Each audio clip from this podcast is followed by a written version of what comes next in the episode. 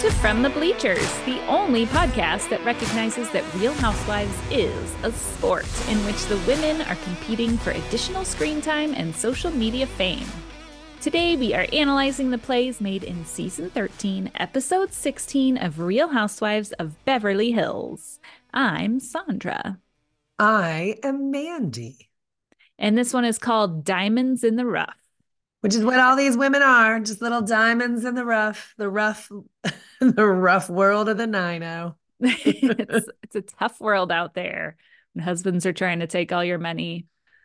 Yeah, there's a lot of husband drama. I liked this episode. I liked the it was very Beverly Hills. I mean, I didn't as far as like the play, there wasn't anything amazing going on, but just the like show me the money stuff was there, which is what it was a Beverly huge, Hills. Yes, from from the Paddock Riding Club or the PRC as I like to call it. Um all the way yeah to the Diamonds and Champagne brunch. Ooh la. Lots of money everywhere. So, first we get a little montage of previously seen footage. We see Sutton on a successful date. We see Erika's getting a residency in Las Vegas. One of Garcelle's sons says he doesn't get enough freedom. PK and Dorit are butting heads about her recovery from PTSD and him not being in town a lot. Sutton is moving forward after her three part All the Men in My Life Have Left Me PTC.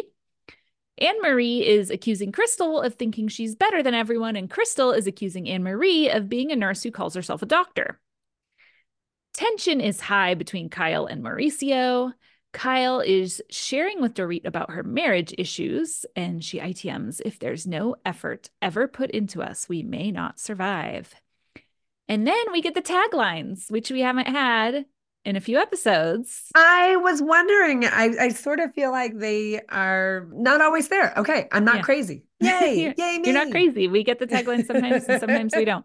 So Kyle says it's hard to outrun rumors, but luckily I'm in better shape than ever. I think that definitely matches what's going on for her. Like there's the rumors around her marriage. She can't outrun them, but she's working on herself, you know. So well, I thought it was pretty good. I like that one. True that. Garcelle says, I may act for a living, but I never fall for a bad performance. I don't know what that's going to relate to, if anything. Yeah. Is it, does it have to do with Erika and like she's not changing her stance on the way Erika handled things? Is it, I don't know. I don't know. Is it like her relationship with her son? She seems to have a lot of that um letting go as her boys get older storyline going on in yeah. her life. Yeah. I don't know. I don't know. Erika, the best part about losing everything is getting it all back. Then that's true. Yes. I think that one fits her. Yep. Sutton, who needs a knight in shining armor when you have your own horse? who we get to see a lot of this episode. yes, we do get to see what is his name? Santos. Santos the horse. Dorit, fashion is my language and I speak it fluently.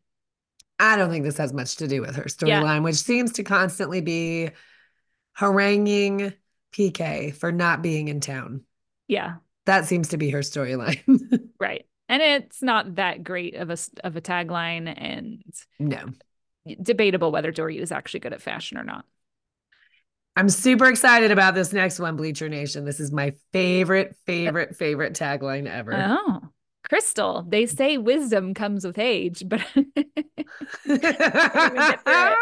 but I'm proving otherwise. So I think we know what she's trying to say here that she is young and proving she's already wise.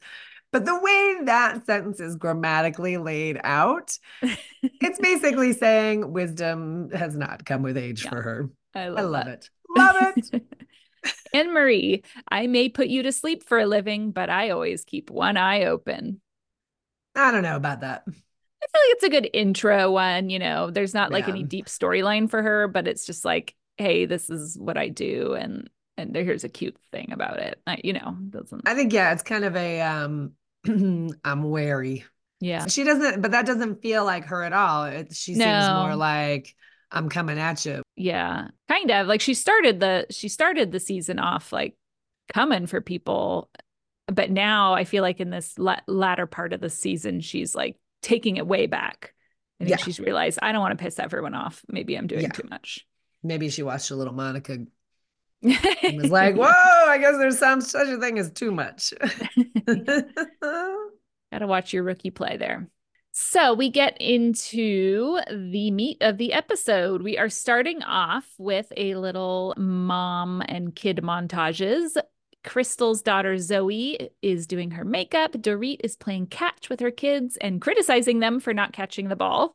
yeah, and then dropping the ball herself, which I thought was awesome. And then her daughter called it out for it. It was great. Yep. Annemarie is planning a diamonds and champagne Mother's Day brunch for the ladies. Erika is meeting with her therapist, Dr. Jen. A lot of bystanders this week. It's a lot to choose from. yes, I'm excited about our. Like, it was hard to choose my bystander. I, I kept going back and forth between two different people.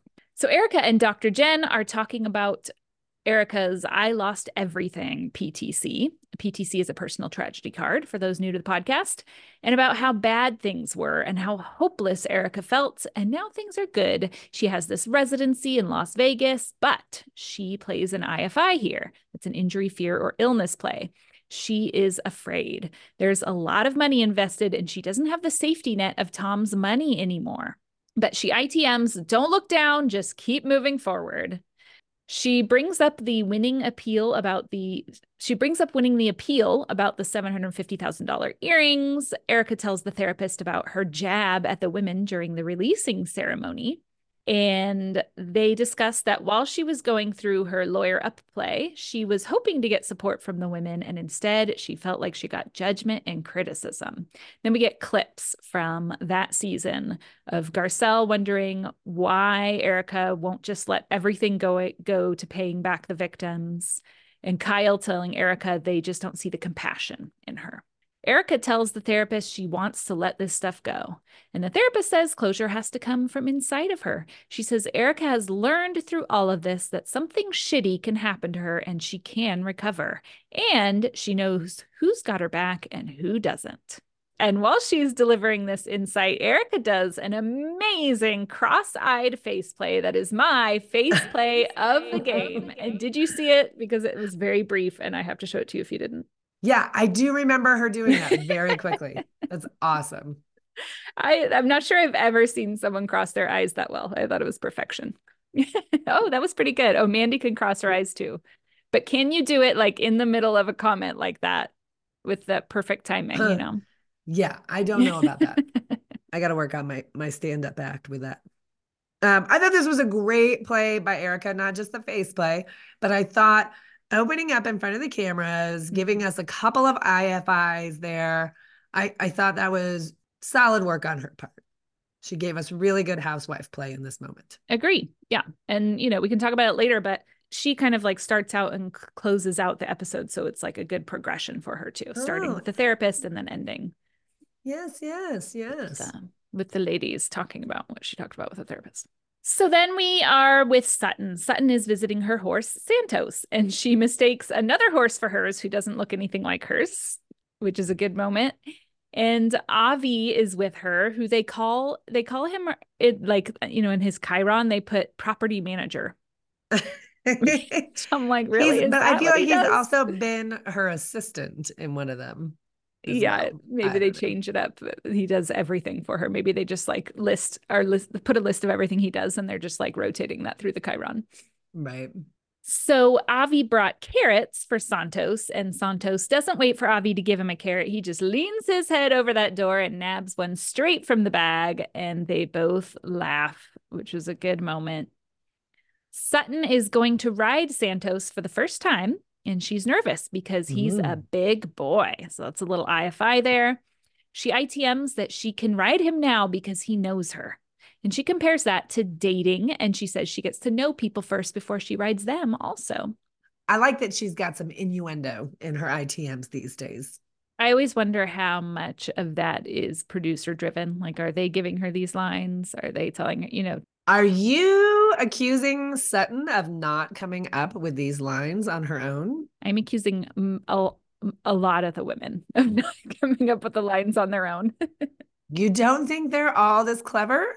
especially when they're said like you can tell some of them are said more like practiced or like they've said them a couple times and they caught the best take of it You know, I feel Um, like other players, like we've just been watching, we've been watching Traitors, right? And like Phaedra is like a good off the cuff, like just like jabs she gives to people or just like funny things she says. And you can tell it's just like natural, it comes like to her.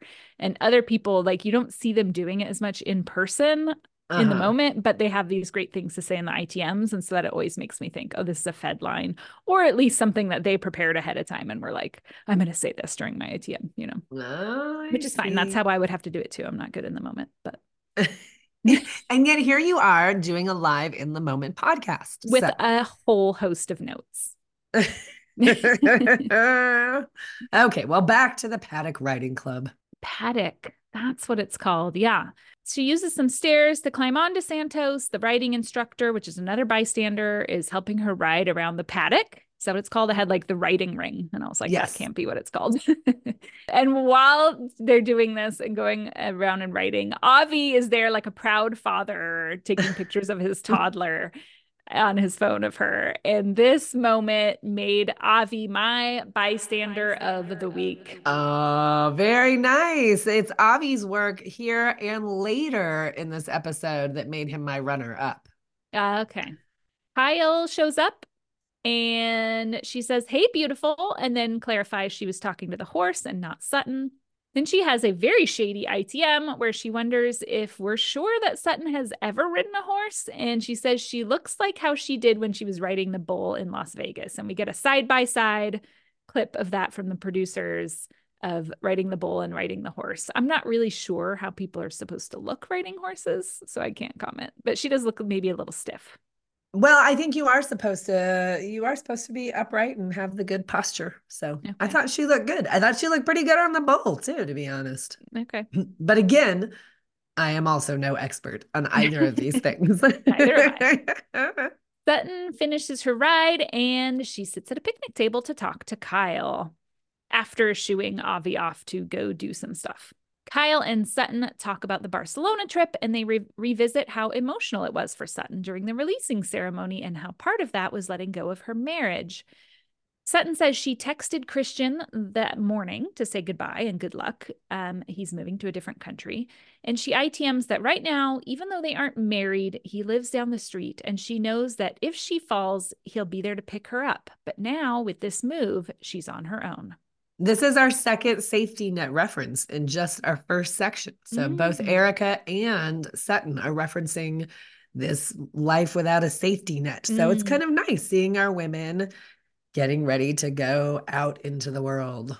Kyle asks Sutton how long she's been divorced, and Sutton says six or seven years.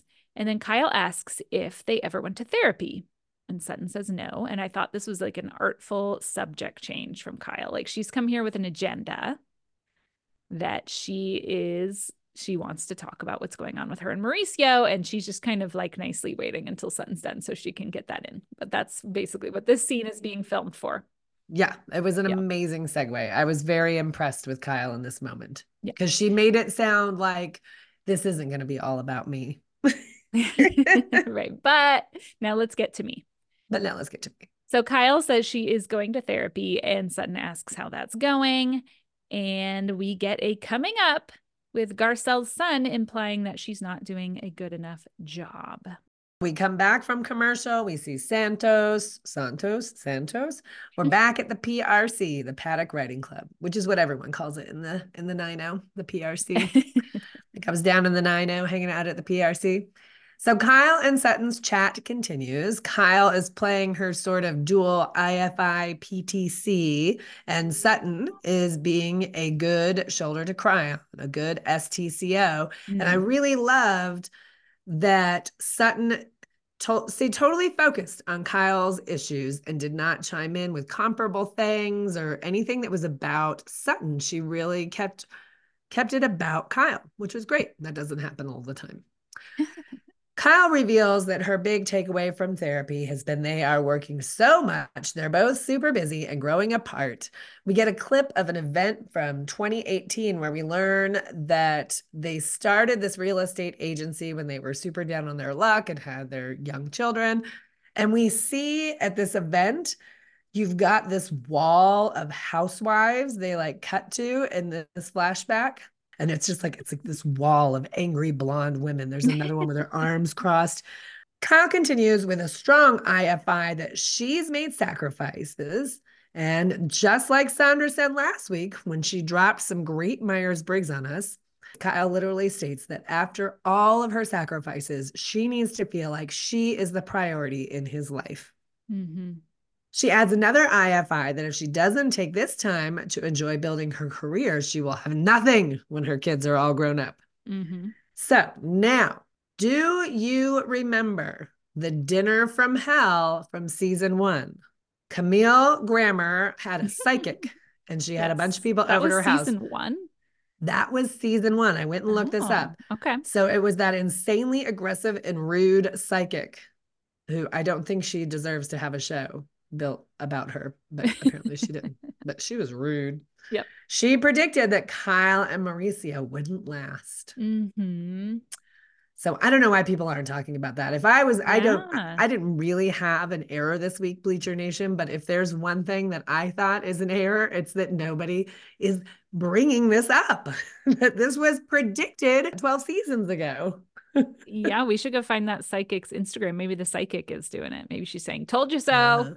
I don't, yeah. I mean, I don't want, I don't want her to be getting any good told you so moments, but anyway. I mean, you got to take the wins where you can get them when you're a psychic. Whoa. Yeah, I guess that's true. All right. So we head over to Garcelle's. Before we head over to Garcelle's, I wanted to say that Kyle opening up to Sutton about what is going on in her marriage was my play, play of, the game. of the game. Wow, there we go. You've dropped a lot of your awards already. Mm-hmm. I thought she was teeing it up really well. She's kind of doing it one by one person by one person. She gets more screen time by doing that way instead of like a Absolutely. big announcement to the whole group. And it helps her build her relationship with each of them one on one as well. Gives the other person the opportunity to play STCO, get to get to know her better, you know, just kind of like be a little more vulnerable with each of them. I like it. That's a great, a great play of the game. Okay, so after that amazing housewife play, we head over to Garcelle's, where her assistant Taz is helping Garcelle, Jax, and Jay prepare to do a PSA for Cyber Smile, which is an anti cyberbullying campaign. And I guess it's more than a PSA. They're doing a GoFundMe to try and raise $10,000. mm-hmm. The big takeaway at the beginning of the scene is that Jaid is horrible at holding the cue cards, and Jax seems either bored or traumatized by doing this. Mm. And we mm. sort of learn that Jax had been bullied, like there was some major cyberbullying yes. against him. I'm trying to remember what it was. It but at some point garcelle was accusing another member another player of being the one who was sending these bullying attacks. And then she did a, a um, investigation into it and they found out that it was just bots. Isn't that crazy? I don't understand yeah. what that like how bots are doing that. Like people just program a bot to be nasty when they come across something? i guess. I don't i don't know how that all works either.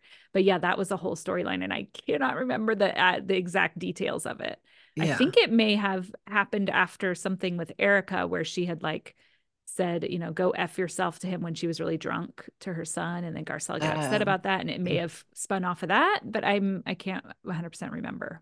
It's like AI fan fiction gone wrong. Whatever the opposite of fan fiction would be hate fiction. Um, so anyway, so that's what they are doing. And so that's why I didn't know if this was like this is just Jax being a teenager or Jax like being uncomfortable doing this or mm. Jax just being bored. I don't know. But after they're done with that moment, Garcelle and Jax have a little heart to heart, and she's proud that he's taken something that was a negative in his life and made it a positive. Garcelle plays a little IFI that she's scared to have Jax driving and that he's growing up, and this is all hard for her to give him his independence. But he's requested more freedom, and so she is going to let him Uber to places on his own.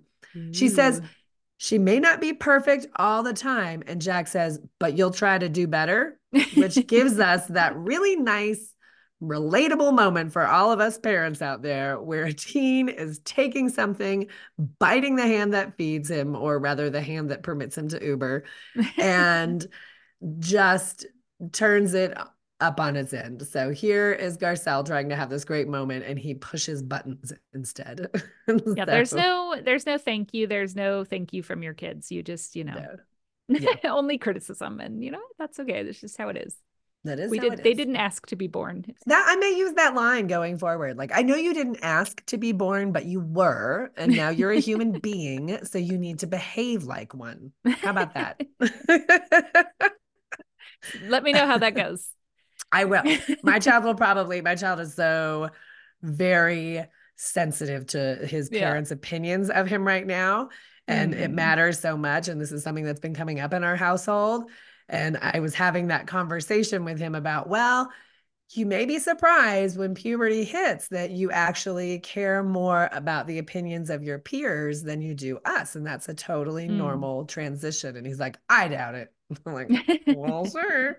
All right. So then we get a teaser, um, Kyle and Mo talking, and we head into commercial. And I have still given zero awards. So I have my entire award bank waiting. Oh my gosh. You're just not ready. Nothing is impressing you yet. I gave a, a, a mini half error, but that's about it.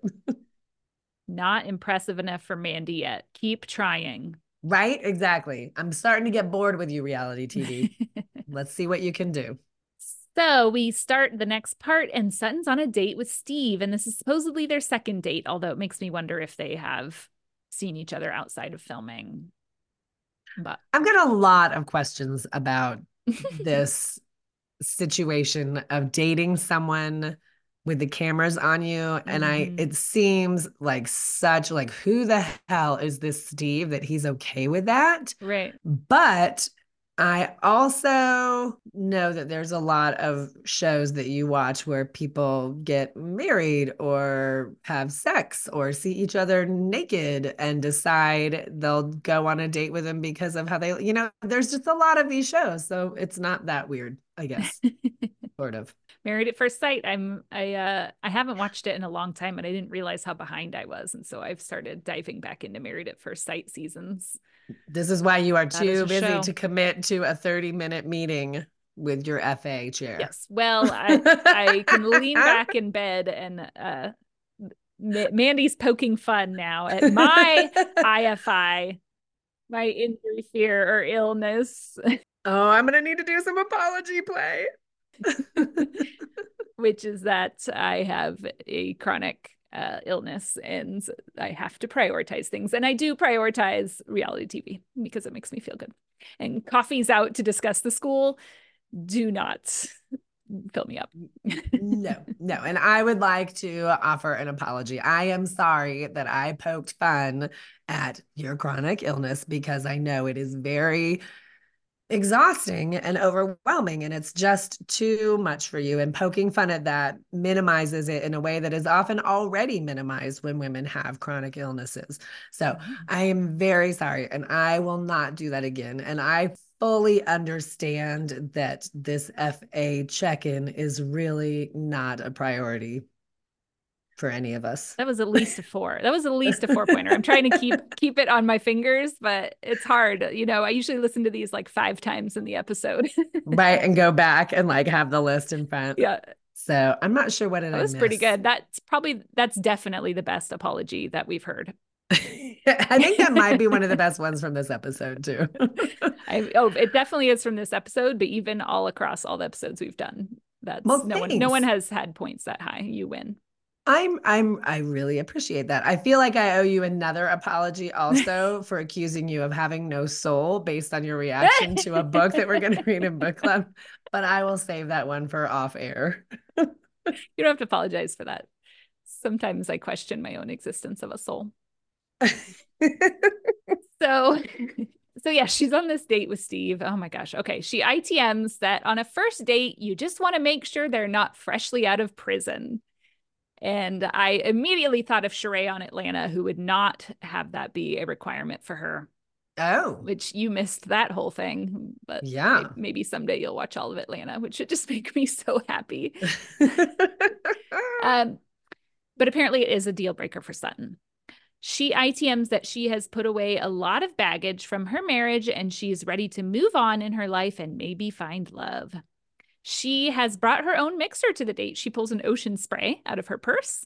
And Steve says she's like Burger King. She can have it her way. Not a great compliment, by the way. Never compare your lady to a fast food restaurant. fast food restaurant. Mm.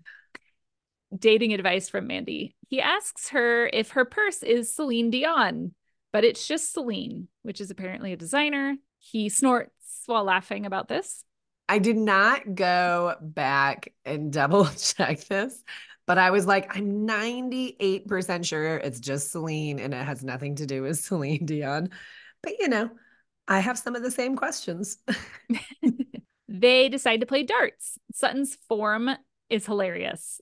The just the way her hand goes like above her head, and I, eh, I wouldn't even be able to imitate it if I could try, but certainly not on a podcast. And then it's Steve's turn, and he says he's going to do it while closing his eyes. And they're kind of like have this little flirty back and forth. So I think there is maybe a little chemistry here, or at least like a good, like jokey friends vibe. And at the end, they high five each other. So there, there was a face play in there when he says he's going to close his eyes and do it. And whatever the mm-hmm. result of that throw is, Sutton gives this big, huge, open eyed, open mouth face play, which I kept mm. trying to mm. capture, but she was always moving. And so it was always blurry. blurry and yeah. so that was my face play of the game. Okay. I really enjoyed that for making her snort, for saying how much he likes it when she takes charge. I gave Steve, I was like, what is his name again? I gave Steve my bystander of the week. We're gonna first it was all J names on Salt Lake City, and here it's gonna yeah, be all S names. Sutton, like we don't Steve, Steve Santos. Santos whoever Sutton is writing, I gave my bystander of the week. I thought about giving the horse that like in the first oh. scene. I was like, oh. I wonder if the horse will be the best bystander. That's great. I'm glad that he received your bystander award, but his he and Sutton high fiving at the end rather than a kiss was my error of the game. But they were just high fiving after a good shot. It wasn't like that was the end of their date. It was kind of, I mean, it was the end of the scene. Yeah, and it was the end of the scene, but they don't know that. I know, but it was it was awkward. It was like that they high fived and then they like looked at each other like there should be more, but there's not. We're just high fiving. I just felt cute. like come on, give us some good chemistry play. I want to root right. for a love story, and I'm not really, I don't feel pulled sucked into this. Do you? Are you like, I can't wait to see what happens with Sutton and Steve? Well, no, because I find the entire idea of having a relationship develop in front of cameras super off putting. But um, I thought they did have cute chemistry. I thought like her putting her head on his back, on bowing, there was a lot of touch and a lot of like you said, there's a lot of chemistry that I feel is nice. Maybe I just be I watched too much Bachelor and whatever else, but I was like, I, I needed like I needed them to be spilling PTCs to each other, putting up and breaking down walls, some like making out, you know. Some roses. Yeah. no, I think it's a little I think Housewives is not the Bachelor. Ah, yeah, but like if if her storyline is she's moving on and trying to date, like I want to I want to feel invested in that and I just don't. Well, I think Steve is like, he's a nice guy, so far as we know, but I'm really, I don't know.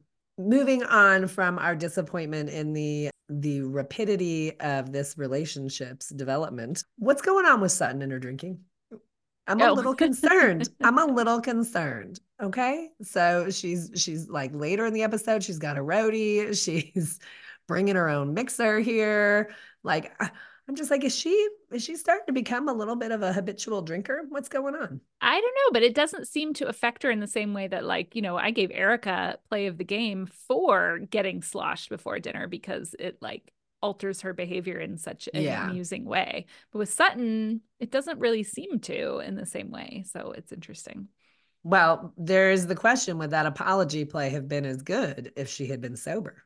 Who knows? Mm, good mm. question. Maybe it makes her a better player which is a dangerous combination here. Moving right along. Steve asks Sutton when they're going out again, and she chokes on chalk. So we'll see what happens there. And Kyle and Mauricio are now, we're back at their house and they're at their little black and gold bar in their house and they're talking. And given like how quickly after this it seems like the news breaks about their their separation or divorce or whatever the news was, it makes me wonder how entirely fabricated this scene was. Like, are they not even talking to each other at all anymore? But they had to come together and film this, film this for the show. But I don't know.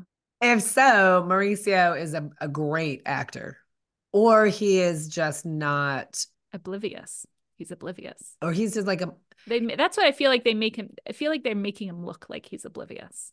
They're making him look like he clearly is still in love with her. This is my takeaway from this scene, right? That mm-hmm. he still loves her, still like does not realize the situation is as bad as all that. Yeah. And they really uh, they really make her look like the the villain in the scene, mm, I think. So? Yeah, I really did because it makes it look like she's super nitpicky. Like, let's talk about it after you tell us about the scene. Okay. so uh, Kyle's talking about talking about how she likes talking with her therapist, Jamie. She's a big source of comfort for her. She says this year has been challenging for us. She takes a deep breath, and Mo tells her to just say whatever she needs to say. I actually liked this in this moment, him giving her permission to just like be honest. Did you see what happened in that moment? Right? Like he says that, and they're holding hands, and there's voiceover. And she starts talking while the camera is on their hands. And then the camera goes up to Mauricio turning to his left and her mouth not moving at all while there is dialogue. so this was a little nice. Frankenbitten. Oh, it, was, it was definitely Frankenbitten cut together and all that. She says that she finds herself thinking day to day about the things that she wants to bring up in the next therapy session. And Mo says it becomes fun. And Kyle says, I wouldn't say fun. And they go back and forth a bit and then they agree on the adjective good that therapy is good. Mo says it helps him be more in tune with himself, and Kyle says she hopes it's helping him reflect. That's twice. She's now jumped on him twice for his word choice with a total lack of empathy or understanding for like what he is getting across. Yeah, maybe he doesn't mean it's like fun, like it's a party, but he means like it feels good and it's a yeah. release. And the same thing with this like, in tune with me so that I can better be present and know what I'm feeling in order to hash this out with you or whatever. Yeah, I felt her in that moment though. I was I was cuz it seems like she's pulling him into therapy because she's like something is wrong here between us. Mm-hmm. And he's like, "Oh, this is fun." And oh, yeah, it's helping me be more in tune with myself. And it's like, "Well, what is it helping you learn about our marriage and about what I need?" You know, and he's not recognizing any of that. Yeah. Mose thinks it's helping them and that they're in a better place. Kyle says she's not someone who, while he's at work, is going to stay home and go shopping, although she does like to go shopping a lot. So I know. I thought that was kind of a funny statement coming out of her mouth. Another moment where I was like, they're painting Kyle as a, vi- a villain.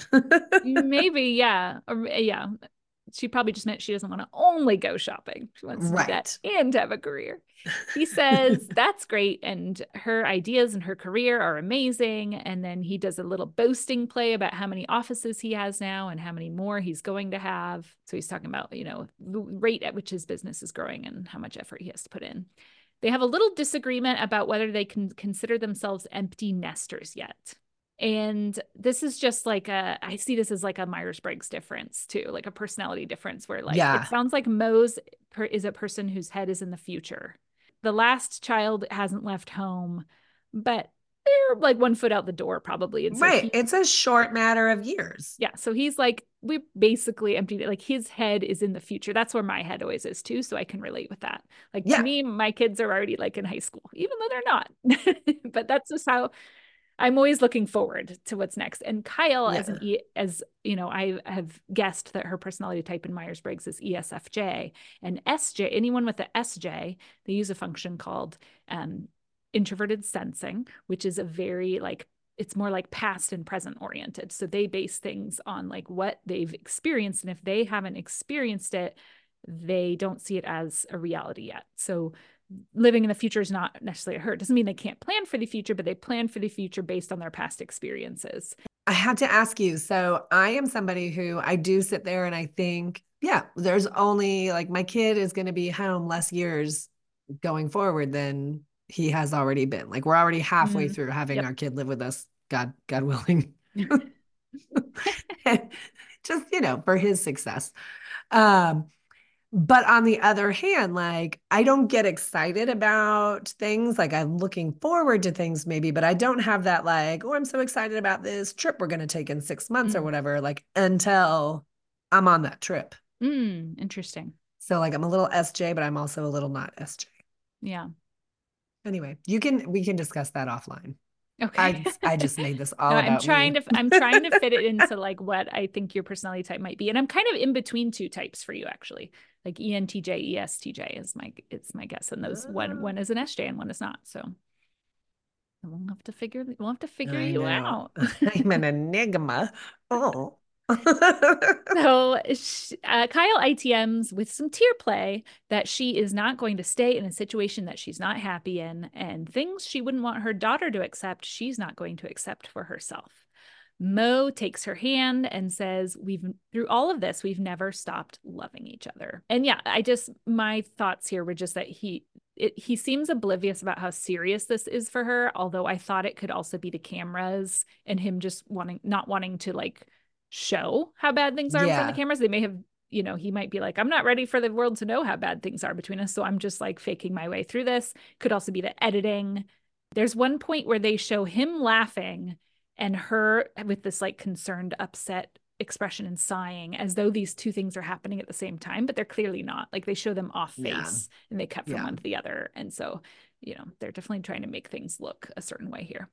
Yeah, I would say Kyle's like her PTC, IFI, all of that is is pretty good in this scene. So it's good play. And the thing that so I am of two minds, right? I think in one hand, she looks a little bit like a villain, the way that she is contrary and kind of nitpicking, like when he eats food and she's like getting on him for having crumbs on his mouth, and I'll wait till you're done eating. And I was just like, chill. but her discomfort was so palpable, her anxiety over having these conversations sometimes when a marriage needs help, it's that communication piece. And it's just really difficult to communicate without that impartial third party there to help mm. you. And I just really felt that from mm. her. So I, I, I did appreciate that. And I did really understand and empathize with that. Yeah, I felt that too. I it, she just seemed like I I wasn't getting the villain vibe, but maybe that's just because I have I feel a lot of compassion for her knowing that their marriage does end that yeah. she's probably just fed up with him at this point. And when you get to that point with someone like every little thing yeah. you do just bugs you. Yeah. So, but and it's possible that I'm just charmed by Mauricio. This is my first season with him. You know, he's this handsome Mediterranean looking guy. Mm-hmm. So it's possible that that's all that is for me. he does a good job with the charming in that in that episode for sure. If we haven't, if we hadn't had all the ITMs of Kyle talking about how bad things are, you know, it'd yeah. be easy to fall for his like, oh, but you know, we still have loved each other for all this time. Right. But Yeah, he's a smooth exactly. talker.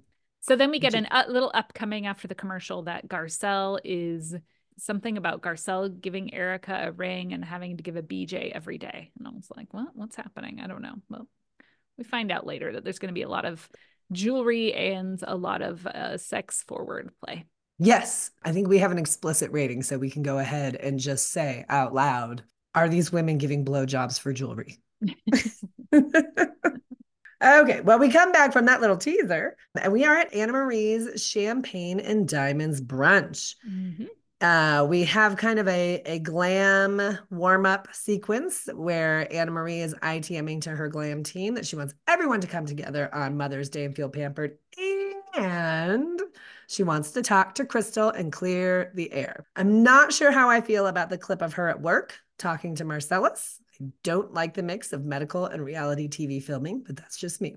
Crystal is with her glam crew, and essentially she's like, This could be weird, but I think there's a chance for friendship. And then we cut to Garcelle with her glam team, and they ask her if she has warned Annemarie how lunches can get, and she says, "Oh hell no," like she's looking forward to the drama. Yeah, grab the popcorn. And then we cut to Avi giving Sutton a very full drink that is apparently also very quote unquote spicy. And I think this is an enabling moment of alcohol. And that is why I almost gave him like this combined with his PRC play earlier. He almost became my my bystander. Yes, him making her a roadie was another point towards him as my bystander of the week. I am not saying anything about supporting any sort of unhealthy habit. I believe However. that to Mandy. Mandy likes to call people out on that. I prefer to stay silent. um, because she maybe just is having a good time and it's fine. it's fine. So then we cut to Dorit. She is talking to PK, who is in London, and it's Mother's Day. And PK says, Hey, it's not that big a deal in the UK. And by the way, you're not my mother. And she's like, Yo, I am your children's mother aka baby mama, it's important to her that he makes an effort to be with her on that day in the future. Ta-da! so the ladies start arriving at the beautiful, glamorous diamonds and champagne or champagne and diamonds brunch. I couldn't get the order straight either.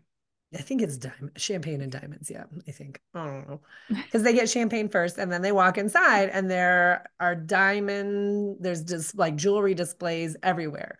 And it's apparently Jason's of Beverly Hills and mm-hmm. the Jason is there. And I'm guessing this is a very famous jewelry store in Beverly Hills. I don't know, but it made me think, you know what?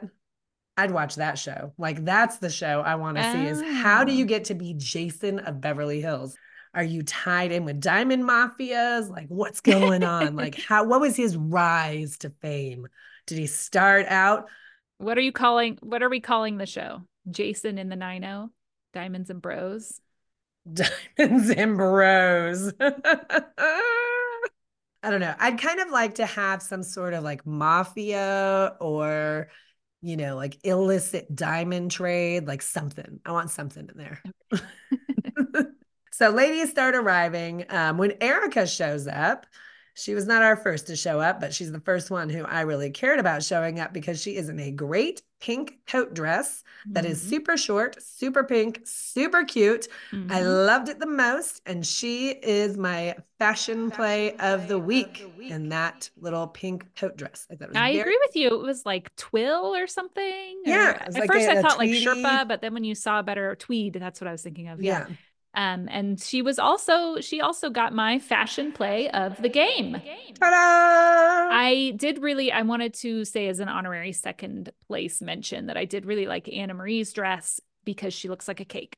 It was like this like pastel orange and then it had like this lining on it that looked like cake frosting to me. Oh yeah, that's right. It had sort of the two sort of ribbons, like almost like piping, but not like yeah, not like little tubes like piping, but you know, like yeah, and then there's like lines around cylindrical lines around like going down towards the bottom yeah. of the dress and it makes it look like a layered cake. Delicious. So there is, for some reason, broken glass on the steps when Erika arrives. And I don't know why this wasn't cleaned up before they filmed this moment. Normally, there are two guys who are up there holding champagne, sort of flanking the door. I'm guessing the non ragamuffin cater waiter went to go get something to clean up the broken glass on the steps while the one who looks like he just got done surfing is still there handing out champagne. But it's just another way that we know Bravo is bringing us true reality and not waiting to stage everything perfectly. So mm. I liked that. Mm. I was also really curious when Erika showed up. Does she have children? We I have never heard her talk mm. about having children. And I was like, this is a Mother's Day brunch. I looked it up.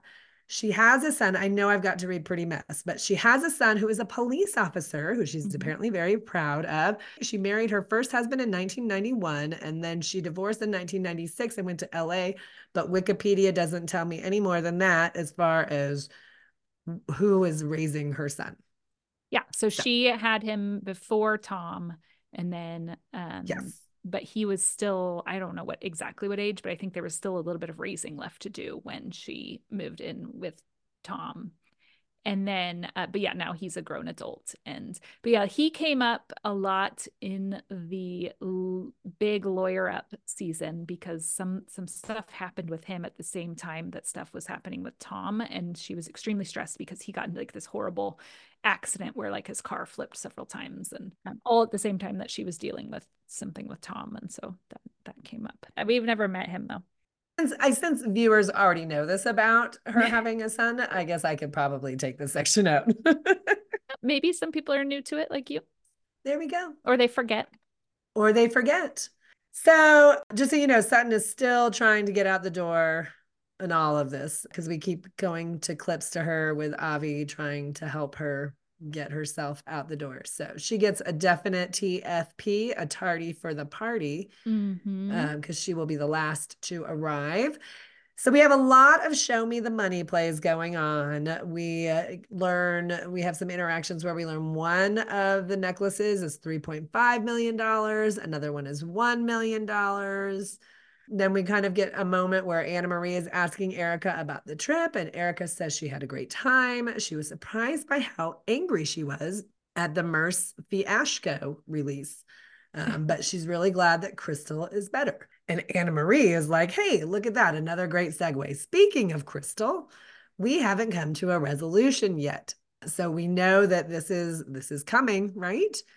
Then Dorit and Crystal arrive together. And I will say I really like Crystal's updo in her red dress, but it wasn't enough to conquer Erika's pink dress. Mm. But there we go. And then we get a teaser that there's going to be a conversation about Sutton's date, and we're off to the races. And Dorit's outfit was horrible.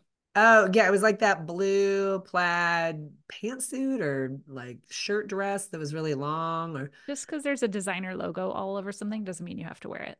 That's how I felt about that outfit.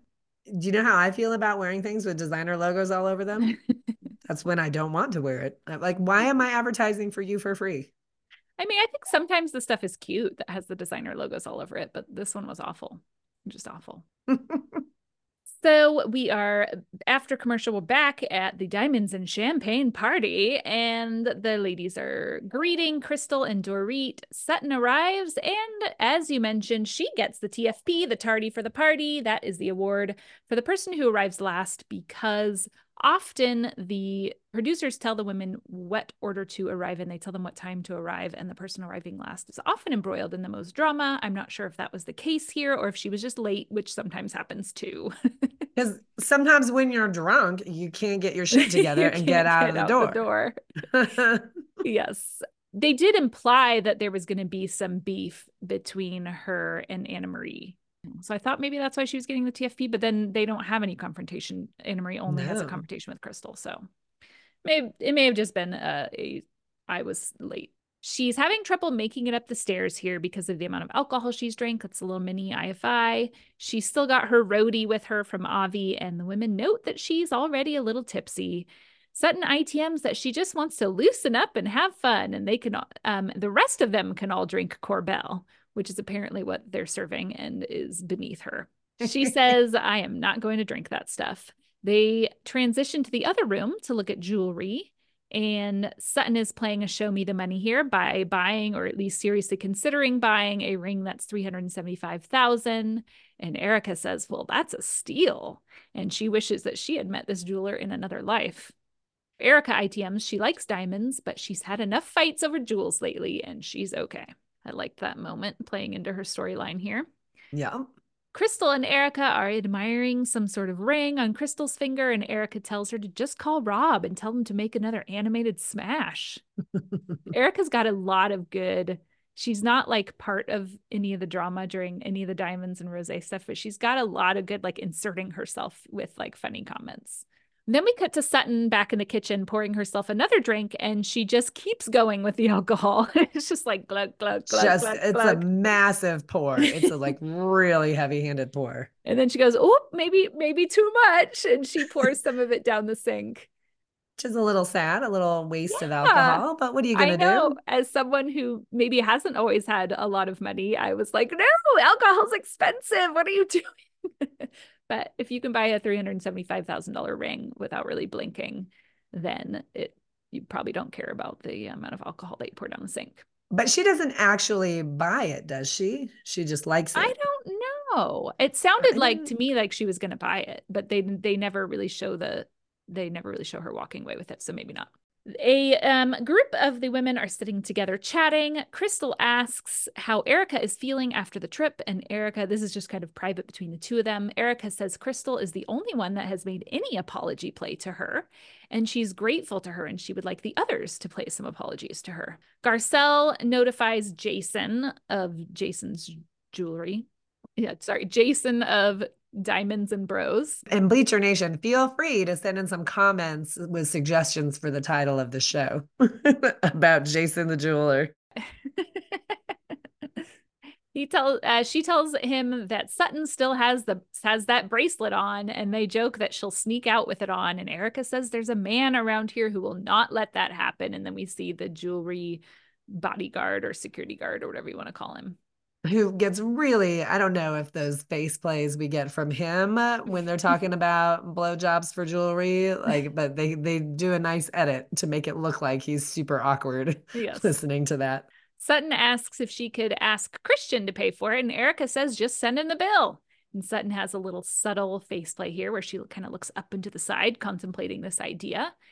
Annemarie pulls Crystal aside to talk. She ITMs that she wants to clear the air with her so that she doesn't keep harboring this resentment toward her. Crystal updates Annemarie on her health and thanks Annemarie for being there for her. Annemarie says she wants to talk about their differences, and we get a little montage of their disagreements up to this point. And Annemarie says she doesn't want Crystal to take her passion as her taking out her anger on her. And in these this little montage, there's a clip where Crystal calls Annemarie a bitch. And I oh. looked back to find oh. out what episode that was. And I found the air date of it. And it was about four, it was four weeks before the air date of this one. So I think episode 12 is when the EWIB was reset. Okay. Oh my so gosh. That four. is some excellent sleuthing work.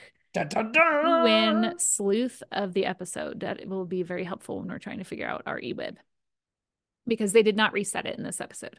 Crystal says they just have to agree to disagree, and her intention is to move on. And she does a check in here. So, this is a piece of an apology we still haven't decided if you do a piece of an apology, but if the I'm words I'm sorry aren't there, if it counts or not. But she does yeah. the check in. She says, if that's not where you are, just let me know. So I thought that was a beautiful check in. We cut to the other players kind of spying on them from the other room, which is cute. I love Kyle. She was like, we're not nosy. Also us. And they like, yeah. like turn and stare. yeah, that was great. Annemarie says she wants to move forward. She wants to have fun. Crystal ITMs, she thought Annemarie would move on when pigs flew, and she looks around for pigs. And on the back on the couch, they are hugging. So then we're back to the other players. They ask Sutton about her date, and she says the date went well, and he texted her that they haven't kissed yet, but they've high fived. Erika says he wants a blowjob, and that's when we get the security guard standing awkwardly by, having to listen to this conversation. Sutton ITMs, she just wants someone, she just wants to know someone before she doesn't, she before she does something like that. And she also wants to see a health certificate. Which leads us to a great, a great mantra like know them before you blow them, I guess. Erika says to get Steve over to the ring and then Sutton will blow him. And Dorit wonders if she's good enough at BJ's for that. And she says, Kyle might be the best out of all of us. Erika ITMs that no one has ever, ever complained about her BJ, um, and she doesn't have a small esophagus. Kyle ITMs that she doesn't blow and tell. Garcelle ITMs that she has enough jewelry, but not as much as Kyle. And we cut back to the players, and Kyle is not denying it. And Sutton calls her a gloating goat. And I thought maybe this is part of Kyle's problem in her marriage is she's tired of giving blowies just to get things. Just to get just to get her diamonds. And coming up, we see that Garcelle is going to be telling Erika that she didn't want her to fall, but she sticks by her opinion forever. And this is regarding the earrings and all that stuff that was happening during the lawyer up play previously. So we come back from our commercial break. Erika says, All of us really like each other, and I want to see us stand up for each other more. And she mm. shares that from the other side of that tough period. So that was kind of her personal tragedy card. She is disappointed. Half of her wants an apology from certain people that didn't believe in her, and Sutton mouths me and raises her hand. Mm-hmm. And the other half of her, she says, like, no, if they wanted to apologize, they would. Yep. If they wanted to make apology plays, they would have. Dorit points out that the one thing she said that upset Erika shouldn't erase 18 months of support. And she ITMs it was difficult to support Erika because she wasn't talking to us. She had no empathy. There was shocking news coming out all the time, but that she and Kyle blindly supported her anyway. Kyle says she took issue with how Erika handled it, but she never doubted that Erika had nothing to do with the fraud, and she was always very vocal about that. Mm-hmm. And then we move to Garcelle, who says, I didn't want you to fall, but I had an opinion and I'm going to stick with that forever. Which is, I, Garcelle is coming at it from a, a very like justice point of view. I Mm. think, like, let's talk about the justice of all this. So, this is the start now of our apology festival, which is really only two apologies, but still, we're calling it a festival because it felt very festive. Yeah, to get more than one apology in a row is is fun. Right. Well, we had like lined up PTCs in Spain, and now we're having kind of a little bit of lined up apology play. Apology play or lack thereof is for some players who are just refusing to ever go there. All right. We'll start with Sutton's apology. I'm apologizing to Erika because I think I caused her a lot of hurt Thank you. and blame that was not yours. Thank you. I appreciate you acknowledging that. Thank you. And I mean that. Thank you. It never had to be this way. I know it didn't. Everything would have been a lot different. I'm just, I'm real sorry. I am, I'm really sorry. Thank you. I really am. I really appreciate it. That was a lovely, lovely apology. So I gave her a one for taking accountability, which she did Mhm. repeatedly. I gave her a 0.5 for being specific because she doesn't say what it was she did, Right. really. But she does get a full point for acknowledging the impact because it caused her a lot of hurt and blame that Mhm. was not yours. And then I gave her a 0.5 for the check in because the scene, the way it unfolds, and obviously we've kind of played it all there together. But the fact that she just keeps coming back and is like, I really mean that. I'm really sorry. I'm just really sorry. And so that to me was a, a 0.5 kind of just kind of checking in by like constantly like reiterating this just to make sure you know I feel this way. Hmm. So overall, she got a three point apology. Drunk Sutton. Okay. I gave her the one for accountability. I gave her the one for impact because she said, you know, I, it caused a lot of hurt and blame that was not hers. I didn't give her the other half points. I don't think she ever said what she did wrong. So there was no specificity. And um, I didn't give her a check in because she never said, like, is this enough? Do you need more? You could, I could maybe give her like a bonus half a point for because the accountability was there like a million times. Right. like, I'm so sorry. I'm really sorry. I really am sorry. So you could, she could get maybe a little extra for that. But I didn't see anything in the other categories. So I, I mean, I thought it was a two pointer, but a solid two pointer. And there was Yeah. no, no um, qualifiers, no snarky tone, no anything else. I will say though, when she says like the blame that was not yours, that to me speaks a little bit to the specificity that like I blamed, I put blame on you that wasn't yours. Oh, okay. But that's kind of, I think that's where my half point came from. All right. So- I'll go, I'll go with that half point for you. Uh, I mean, with you. So that's a 2.5 for me.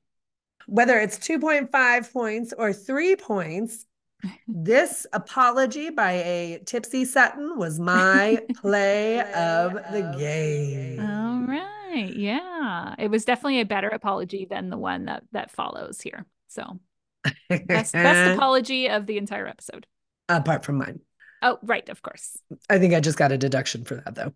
Bragging. Bragging about your apology is a deductible point. I think that's okay. You can brag about your apology. So we move on to Kyle's apology, and she says, Erika, I know that I was defending you. If you didn't feel that enough, I'm sorry. You've always been an amazing friend to me. Thank you. Always. Well, that was more of a defense than an apology in some ways.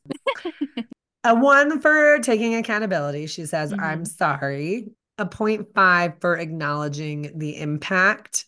Mm. You didn't feel that enough was if you were to see Mm. that as like Kyle saying that was the flaw or the impact rather, not the flaw, but the Mm. impact on Erika that that she didn't feel like she was being defended. But definitely a big old deduction because she's saying like I know that I was defending you and if you didn't feel that enough, she's really putting it on Erika, which I thought was not that great. So at the end of the day, I gave her a 0.5. So kind Yeah. of a faux apology. Yeah, I gave her a one for accountability. I gave her a one for specificity, but now I'm wondering if, uh, yeah, if that more belongs into in impact. Now I can't remember what she said. I know that I was defending you. If you didn't feel that enough, I'm sorry. You've always been an amazing friend to me. Yeah, I guess that's more impact than specificity. And then a minus point for the qualifier because she starts off with, I know that I I know Yeah. that I did everything right, but I'm going to apologize anyway because you need to hear it. So Yeah. minus one for qualifier. So I gave her a one point. Despite the qualifier, no, I think she is trying to sincerely say, like, I'm sorry that you didn't feel like I was there for you. Yeah, and she is trying she is trying to repair the friendship in some Right. way. She could do Yeah. better, but she at least tried and some other some people didn't try at all. So All right. So Erika appreciates the acknowledgement from these ladies and their apologies, and she thanks them for hearing her, which I really, I really liked Erika's openness in all of this. The fact that she very much just kind of calmly lays it out. mm, She's not like super emotional about it, but then she does have some really good tear play at the end, which is great. So we do see how she really is feeling. She says she's let it go and now we can fight about someone else, which I thought was fun. yeah, there was I was getting a little bit of Heather Gay vibes off of her where she's just really trying to maintain that outer exterior like shell and wall. Yeah. But she does get let herself be vulnerable enough to let them through a little bit and have some tears come out. Which was great. All right. And then we get some scenes uh, for our, our next episode. Uh, we've got Sutton saying, never lose your independence. I don't even remember what that was about. we get Dorit and PK in another phone fight. There's some kind of stadium event. And at first, I got really excited because they give an aerial shot and it says Kyle on the stadium. And I was like, oh, is Mauricio making a grand gesture? Mm, Not so much. So it looks like what this is is Kyle maybe is hosting a soft release for Erika Jayne's Vegas act.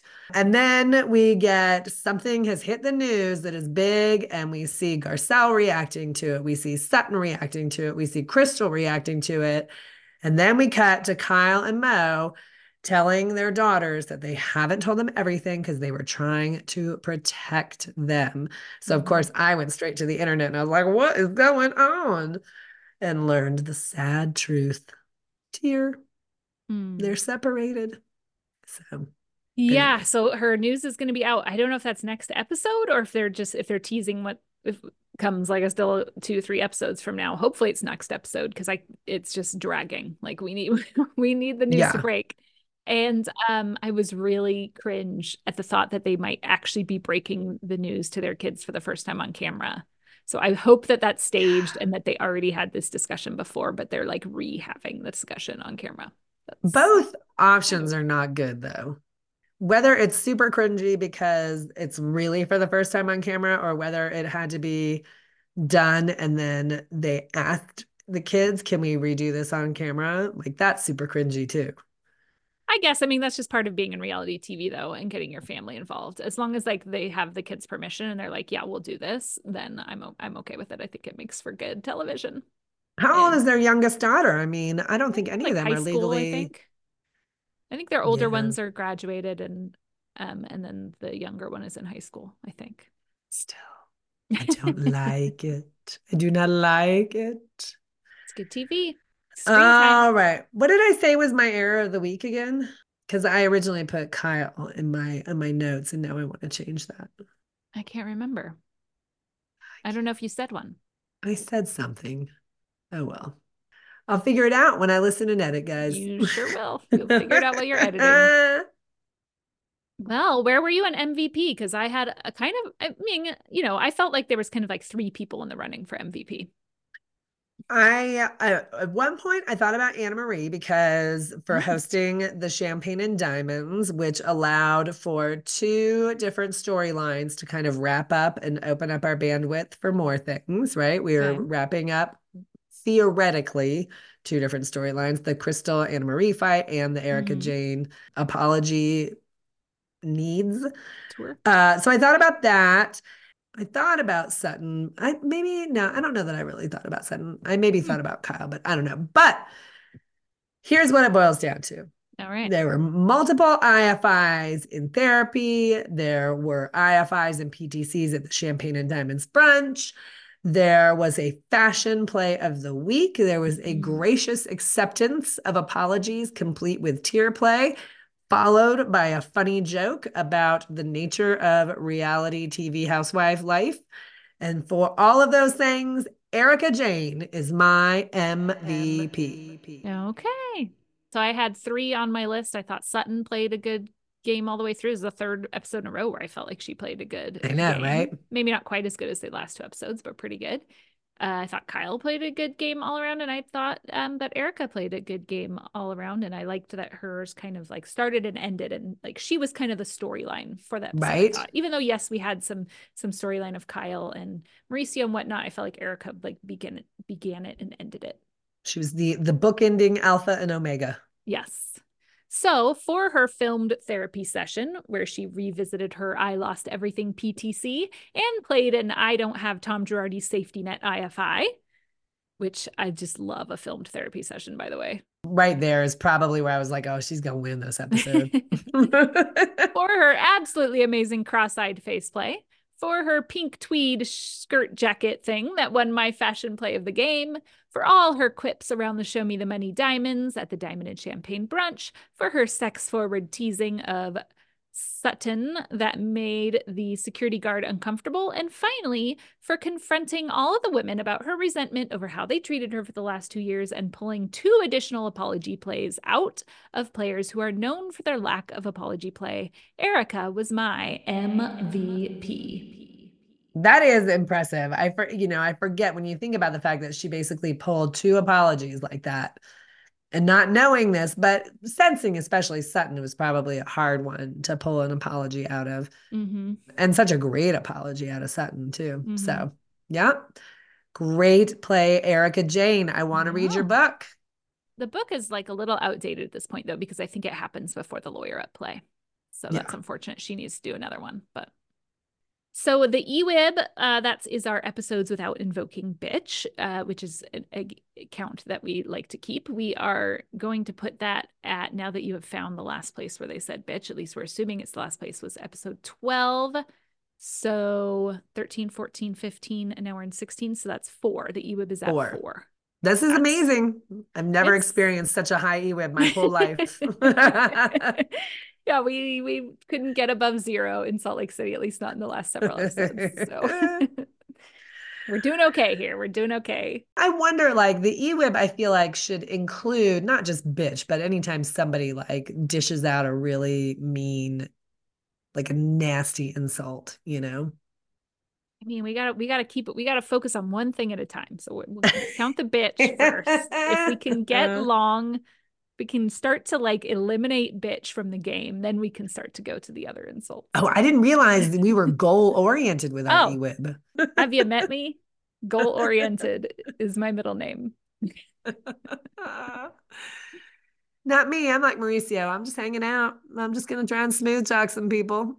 we had a friend who was asking us how the podcast was going and you know it's like oh we've got a little bit of a following we're just trying to figure out how to you know get some more people to discover us. And she's like well it's just for fun right? And i was like what?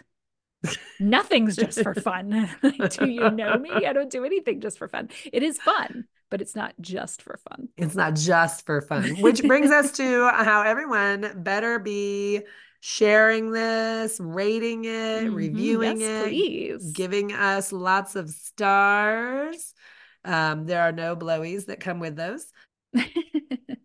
yeah, follow us at Real Housewives of Bend, Oregon on Instagram. Subscribe to the podcast. And yeah, we'd really appreciate Yeah. it. We have every intention of taking over the way that people watch this game so that everyone will be watching and say, Did you hear that PTC that Sutton played last week? And I can't believe that apology play. That was definitely a faux apology. That was a negative one on the. We want that to be just like regular jargon. That is Right. the goal. And so we got to share with everyone to spread the proper way of viewing. If you watched the Super Bowl or overheard it in between the ads for the Super Bowl, like that's that's what we're getting at is this type of commentary on the play as well. Mhm. I would personally love some comments. I would love for us to get some feedback from audience members from our Bleacher Nation telling us anything that you like I need a comment and suggestion box. Like I want some Mm. feedback. Um, because that's that's my my theater side is like, okay, so tell me what's working and what's not working. Also, your extroverted thinking dominant process in Myers Briggs. Oh, tell me about that. They're, they like feedback, outer world feedback. Yeah. I like outer I word don't. feedback, I. mm, You don't I- care. I have a harder time with it. I know that I need it. but you don't but you don't want to get it. Like, tell me what's wrong, but don't really. But but make sure it's in a feedback Yes. sandwich, okay? Couch So it I'll- with some like really amazing compliments. Tell me how amazing I am with maybe like a tiny little like. But that will probably be the only thing I remember is the tiny little. Could you improve this? And then I'll. Well, that's the that's the study of the brain, right? Where they they say it takes like seven positives to erase the the mm. feeling of one negative or something. yeah, I probably So- need a but yeah. hundred. Mine's a hundred so- to one. So uh send the DM to the Instagram and just say for Mandy only. Mandy's and then eyes. Sandra won't read it and I will. And then I'll find a way to just slide that little bit like, oh, I was thinking, what if we tried this? And that way it will come across to you as super friendly feedback. That sounds great. Good plan. I love it. All right. Awesome. Have a wonderful snowy cold weekend. Yes, you too. Have fun editing. I will. I'm looking forward to it.